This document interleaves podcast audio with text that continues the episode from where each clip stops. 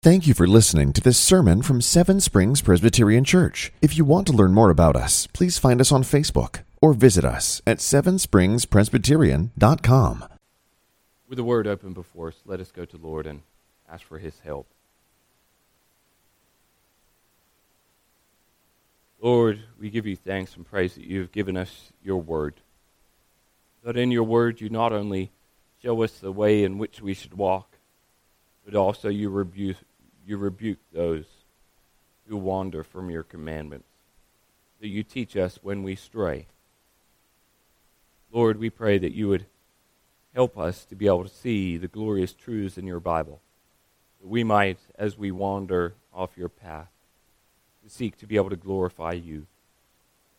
Lord, that those who set themselves against you, let us meditate on your word and your truths found in your scripture. Lord, help us to delight in the glorious truth of the good news of Jesus Christ, that we would place all our trust and our hope in him, not of ourselves. We pray in Jesus' precious name. Amen. Hear now the word of the Lord from Jude 1 to verse 10. This is God's holy, inerrant, infallible word. Please take heed how you hear. Jude, servant of Jesus Christ and brother of James, to those who are called, beloved in God the Father, and kept for Jesus Christ. May mercy, peace, and love be multiplied to you. Beloved, although I was very eager to write you about our common salvation, I found it necessary to write appealing to you to contend for the faith that was once for all delivered to the saints. For certain people have crept in unnoticed, who long ago were designated for this condemnation, ungodly people who pervert the grace of our God into sensuality and deny our only Master and Lord Jesus Christ. Now, I want to remind you that although you once fully knew it, that Jesus, who saved a people out of the land of Egypt, afterward destroyed those who did not believe, and the angels who did not stay within their own position of authority, but left their power proper dwelling. He is kept in eternal chains under gloomy darkness until the judgment of the great day. Just as Sodom and Gomorrah and the surrounding cities, which likewise indulged in sexual immorality and pursued unnatural desire, serve as an example by undergoing a punishment of eternal fire. Yet, in like manner, these people also rely on their dreams, defile the flesh, reject authority, and blaspheme the glorious ones. But when the archangel Michael, contending with the devil, was disputing about the body of Moses, he did not presume to pronounce a blasphemous judgment, but said, The Lord rebuke you. But these people blaspheme all that they do not understand, and they are destroyed by all that they, like unreasoning animals, understand instinctively. The grass withers and the flowers fade, but the word of our Lord will stand forever. Have you ever heard the statement, follow your dreams? What are your dreams? How do you follow them? Follow your heart. Where does your heart lead you? This is, I think, probably one of the mantras of the day. Do whatever you want to, whatever makes you happy. Now, this is all subjective, all based upon an individual's dreams, an individual's desires. How strange it is to think about leading and, and following what seems to make yourself feel happy. You place yourself in the pilot's seat. You, you follow yourself and your desires. And often you do not know what is to come. But Jude, here in this section, this opening section of his epistle, shows the ways that the false teachers have crept in into the church. And he is, is put right at the front, he has explained their two errors. In verse 4, he says that they're perverting the grace of God and turning it into sensuality. And then the second charge that he brings against them is they're denying the lordship of Jesus Christ. And last week we saw, uh, you might say, his opening statements, how they've rejected God's created order. They've rebelled against God's authority. They've rejected and refused God's salvation. And Jude showed these examples of not just what they did, but more importantly, the outcome, where it led to. What happened to the people of unbelief? What happened to the angels? What happened to Sodom and Gomorrah and the surrounding cities? Now he turns specifically to the false teachers. He used the example last week of those three things. But he turns specifically to the example of the false teachers during the church in this day. Now, before we get into this passage, I need to have a gentle reminder and a gentle warning. That is, during this section, we see that they use the term often, Jude uses this term, speaking of them, these people, they. And as we read this passage, we should be very cautious to read this passage and think that this passage is spoken to those outside of the church. Because Jude's point is actually that it's happening within the church. He's not writing this letter and saying, those worldly people out there, this is what they are doing. He's writing this letter and saying, these people who have crept into this church and they are unnoticed. His warning is not that they might creep into this church, it, they have crept into the church.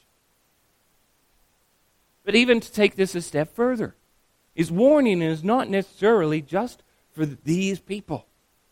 His warning is that these people have crept in unnoticed, that you might be doing these things as well. The church is a body of believers.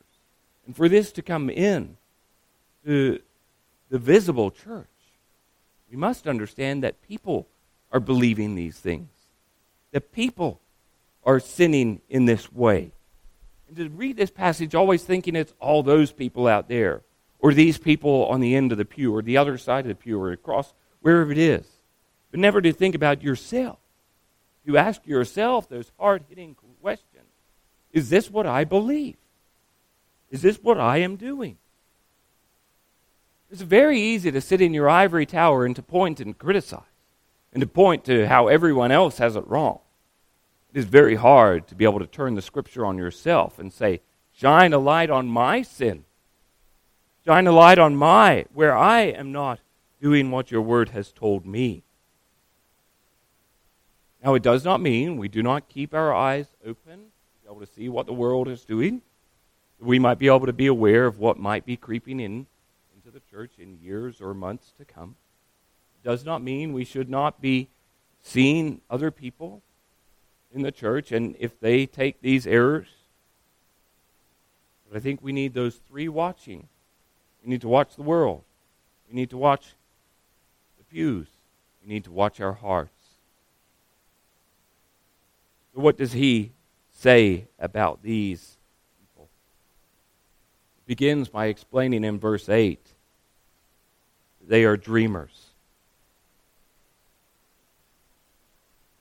Yet, in like manner, these people also rely on their dreams.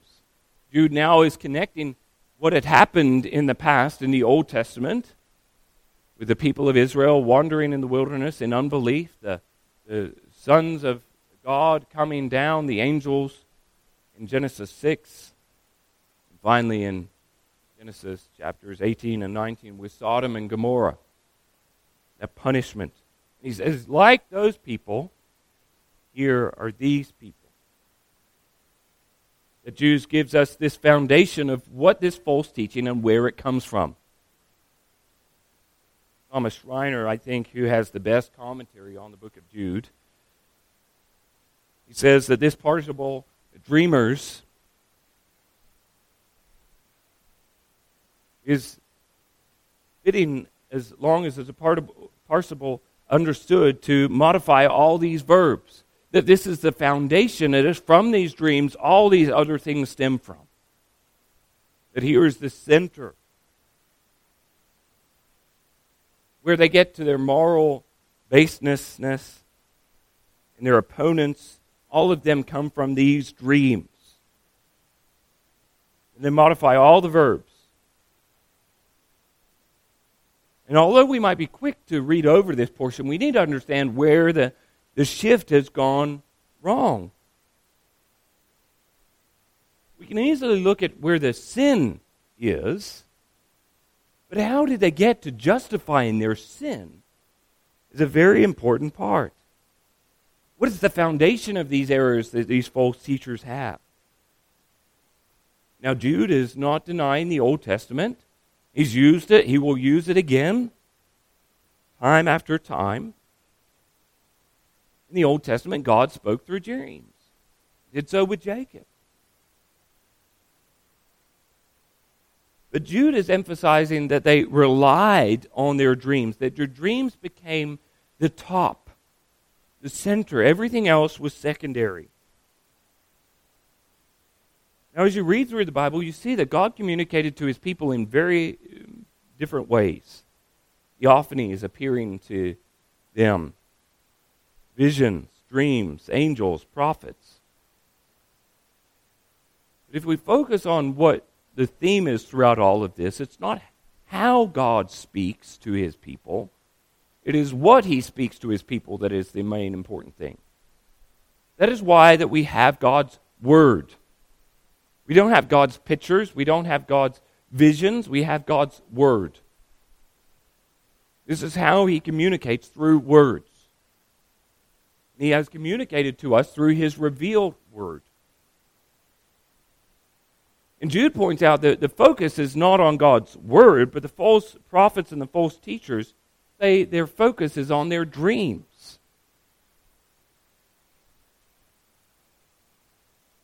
But also, if you notice, that there's this progression that often happens. And that is that in the beginning, God used theophanies and visions a lot. But then he shifts and he speaks more through prophets, through people. Now, the prophets have visions and dreams, but often it is through their word communicating to God's people through his word You see this in the New Testament as well. Even you go through the book of Acts. As you read through the book of Acts, it turns, shifts from miracles, signs, and wonders, and that decreases as God's word increases. What you have is that as God's word becomes complete, now we have no need for dreams or visions because God's word says it all. We call this the sufficiency of Scripture. God has said everything that he needs to say to his people through his word. These people in Jude's time are neglecting God's word, elevating their dreams. Now, I don't have time to be able to dive into this, but I think a great book, if you're interested in this, is O. Palmer Robertson's book, The Final Word.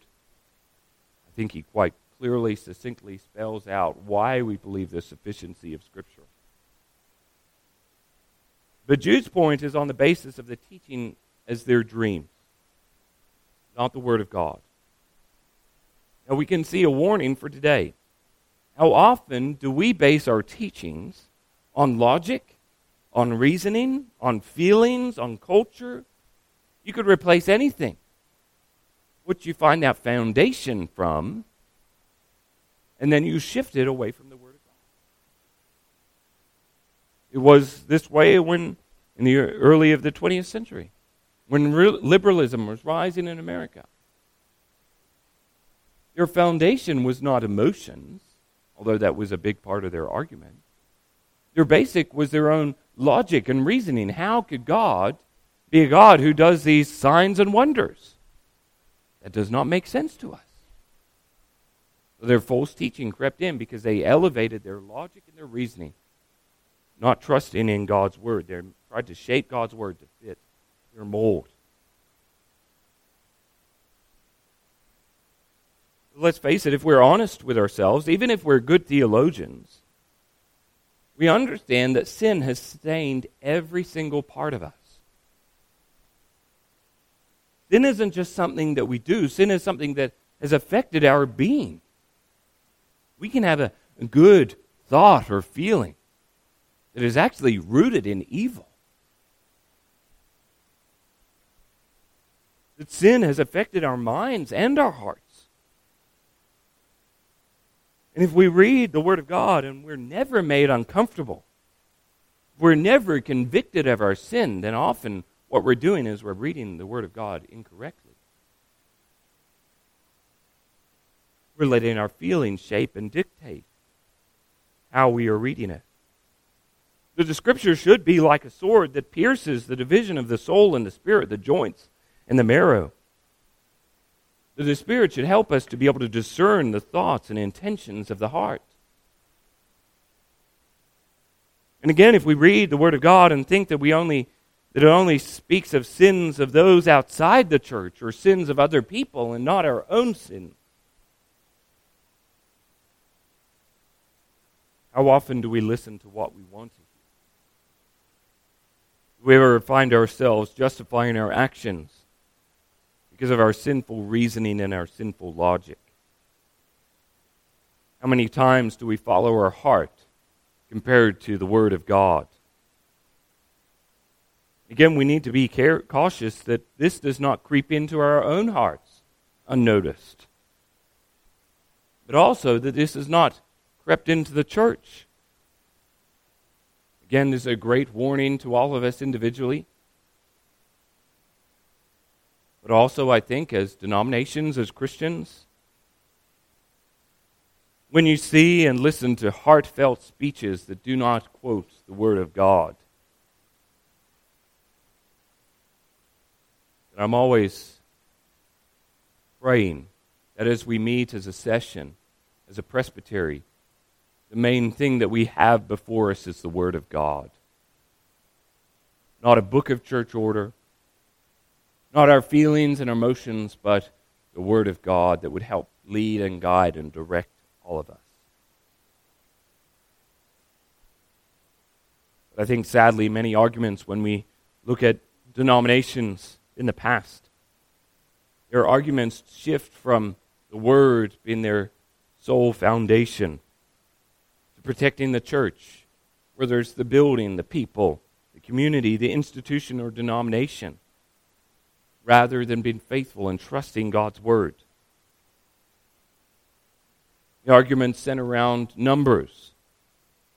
Either numbers growing, therefore it's a good thing, or numbers declining, therefore it's a bad thing, and we need to change it. They don't turn to the Word of God and see how the Word of God directs them how to His church should be. But as Paul instructs this in the book of Romans, we're not to be conformed by this world, but we're to be transformed by the renewal of our minds. And how do we do that? By testing, that we might be able to discern the will of God, what is good and acceptable and perfect. How do we do that? We turn to God's will that is, has been revealed to us in His Word. Now, maybe even to take it a step further. and more application than just warning not to follow your sinful logic and heart. Do we know our Bible well? The Bible does not teach us just not what to do, but it also teaches us how we are to live. When we say that we're to test things according to God's revealed will, how much do we know God's revealed will? It's very easy for us to use portions of the Bible to justify ourselves and our actions. Challenge is to find and to use the whole counsel of God to be able to lead and guide us in our lives. We should be like the Bereans, testing what we hear daily. They didn't measure the message against their feelings or emotions, their logic or their reasoning. They searched the whole Scriptures.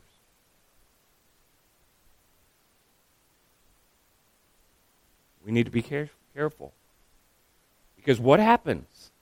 You're following their dreams. And Jude says right at the start, when you, what is, what's the charge he's making?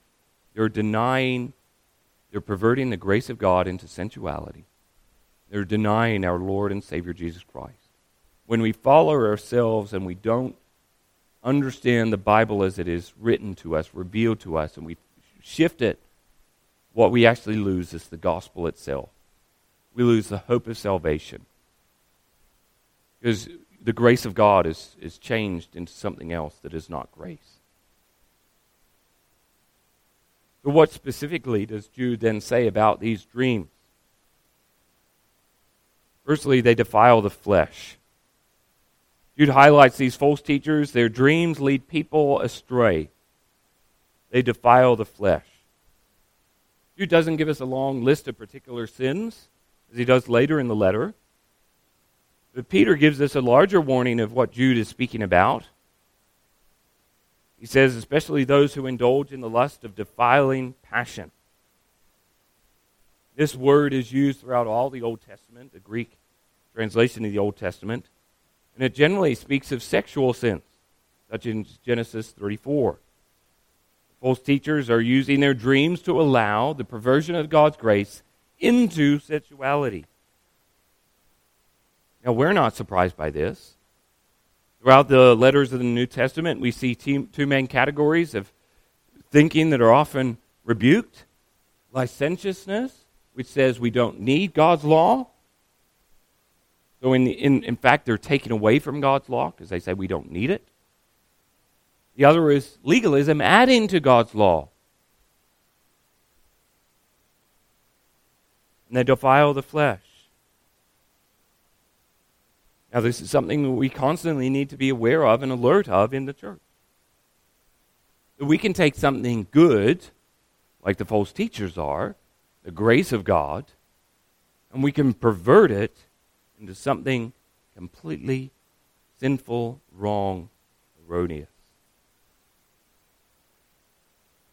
Often, this is what is misunderstood. Paul makes this very clear that Paul, in his logic in, his, in the book of Romans, he gets through, and, and if you're not asking the same questions that Paul is asking, you haven't understood Paul. And Paul asks in, in Romans chapter 6, What shall we say then? Shall we continue in sin that grace may abound? By no means. How can we who died to sin still live in it?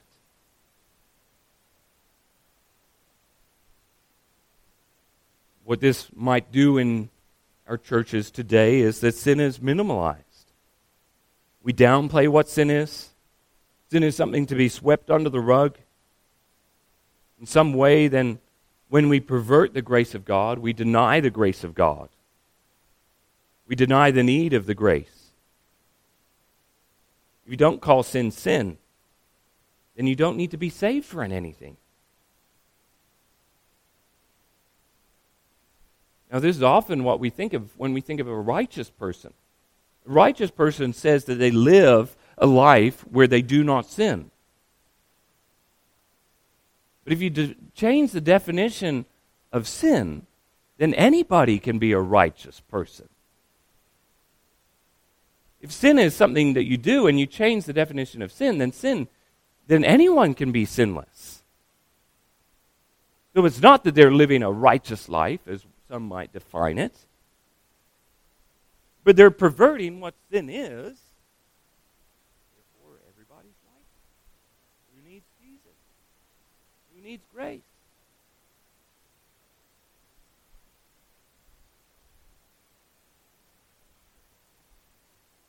Second thing they do is reject authority. They use their dreams to be able to validate and reject authority. Now, we might think of this as rejecting the authorities in church and leaders, maybe national governments. Now, there's other verses that speak about these type of things. But Jude specifically in this case is, is saying that they're rejecting the Lord's authority. What's their second um, accusation, his charge that he's bringing up? That they deny our only Master and Lord, Jesus Christ.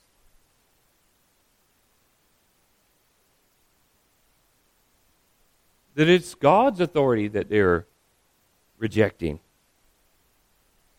Notice the hierarchy of the false teachers. They're higher than God. Their dreams are higher than God's word. And a disciple cannot serve two masters. Jesus told his disciples that when they go and make disciples, they're to teach them all that I have commanded them. We don't get to pick and choose what we get to teach people. As we make disciples, we're to teach them all of God's Word. Again, we don't get to pick and choose what sin is. We don't get to select which commands we obey and which ones we do not.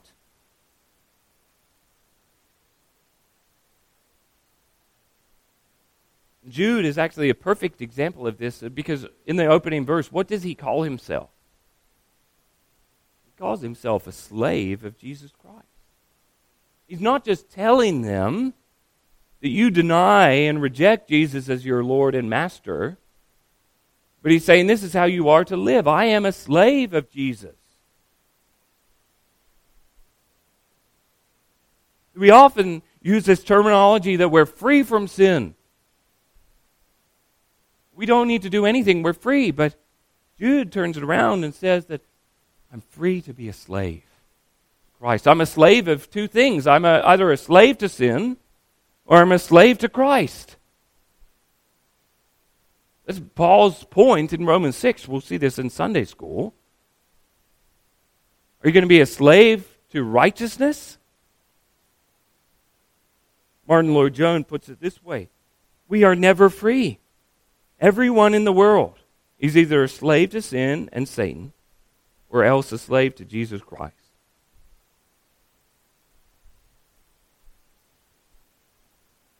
The false foundation of Jude's, the teachers in, in, in that Jude is addressing, is they're following their dreams, they're following their sins, and they're not following Jesus.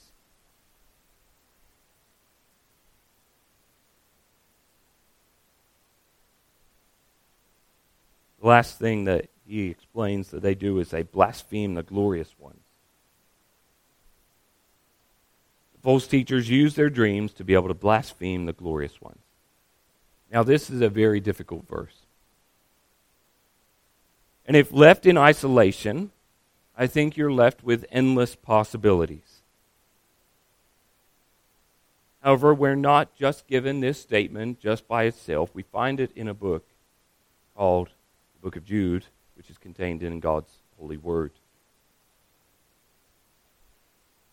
We might understand this as the example then that Jude goes into with the story of Michael. Now, we could spend a lot more time on angelology.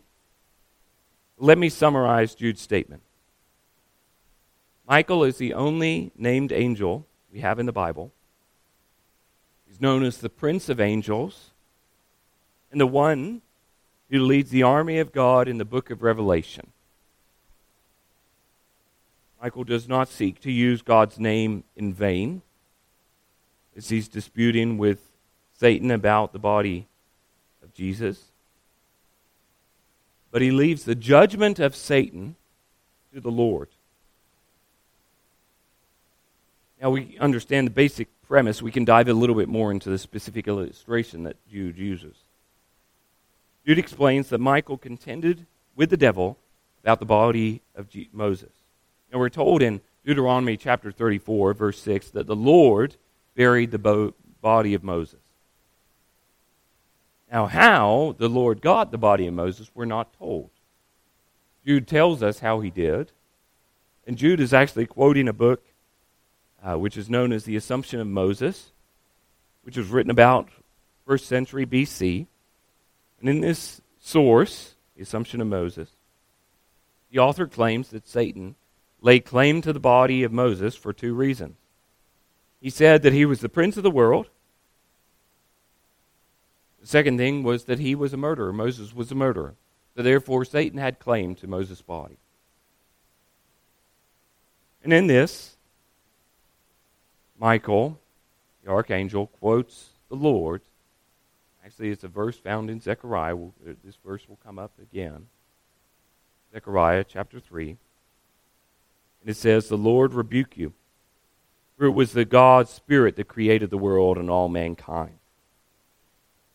Now, a great deal of debate has gone into why this is included in Jude's passage. We'll explain this. It comes up again. But just simply that just because Jude quotes this portion of the Assumption of Moses does not mean the whole book of the Assumption of Moses is therefore to be included in the Bible.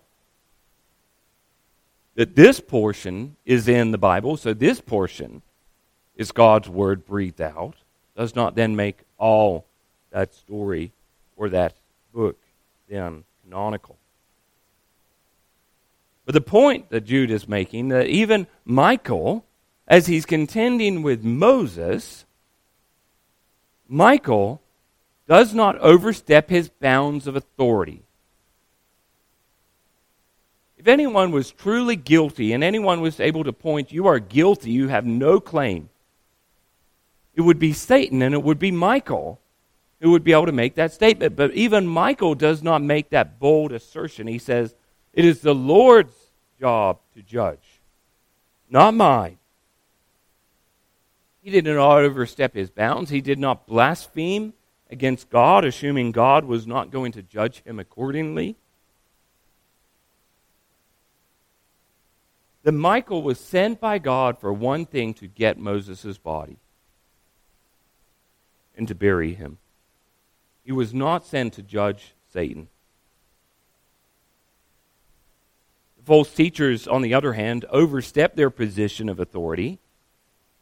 Peter puts it like this in 2 Peter chapter 2 bold and willful. They do not tremble as they blaspheme the glorious ones, whereas angels, the greater in might and power, do not pronounce a blasphemous judgment against them before the Lord.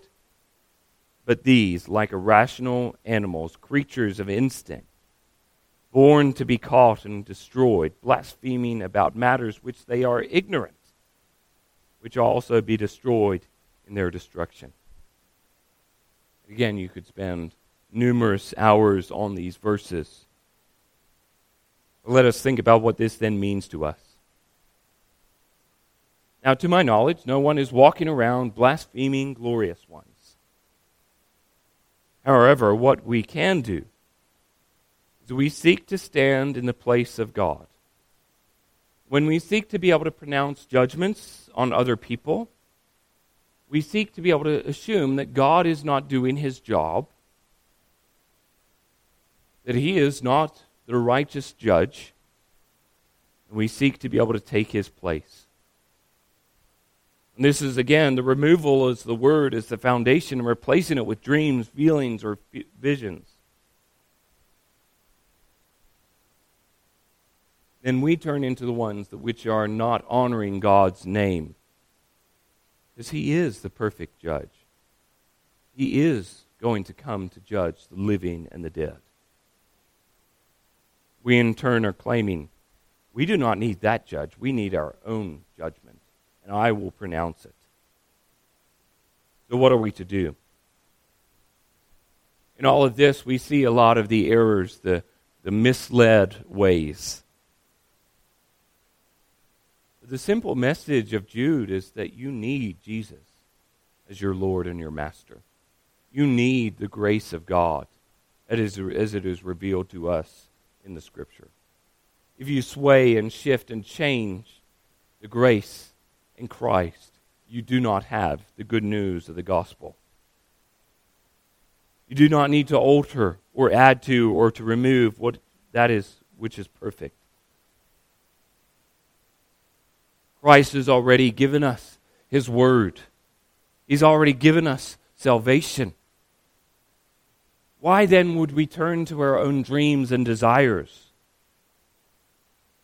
Jude makes this point in verse 16. That Christ has already saved us.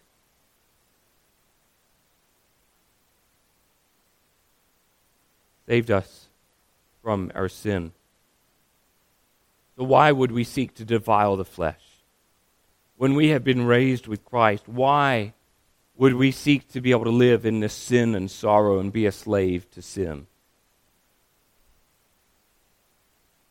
When we're baptized with Christ, we're laid in the ground with Christ. As, and as we rose up, we're now walking in that newness of life. The Christ is seated on the right hand of God, the Father Almighty. Why then would we reject his authority over us? And then finally, we do not need to start judging others and pronouncing false judgments upon them. When God is going to do that, the Lord rebuke you.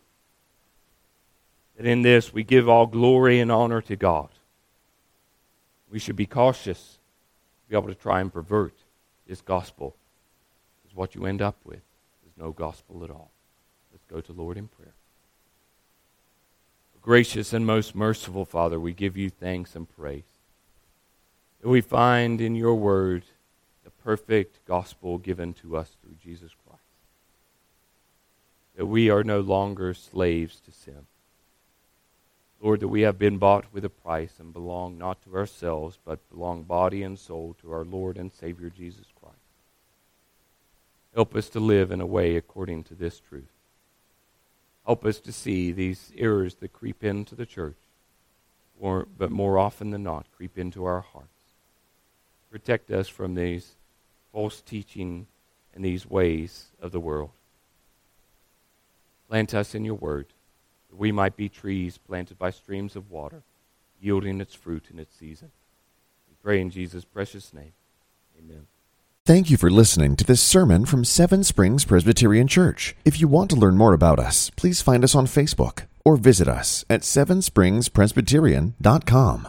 Seven Springs Presbyterian Church began in 1874 and is a congregation of the Presbyterian Church in America located in Glade Spring, Virginia. Please join us for worship on Sunday at 10 a.m. and 6 p.m. for His glory and His gospel.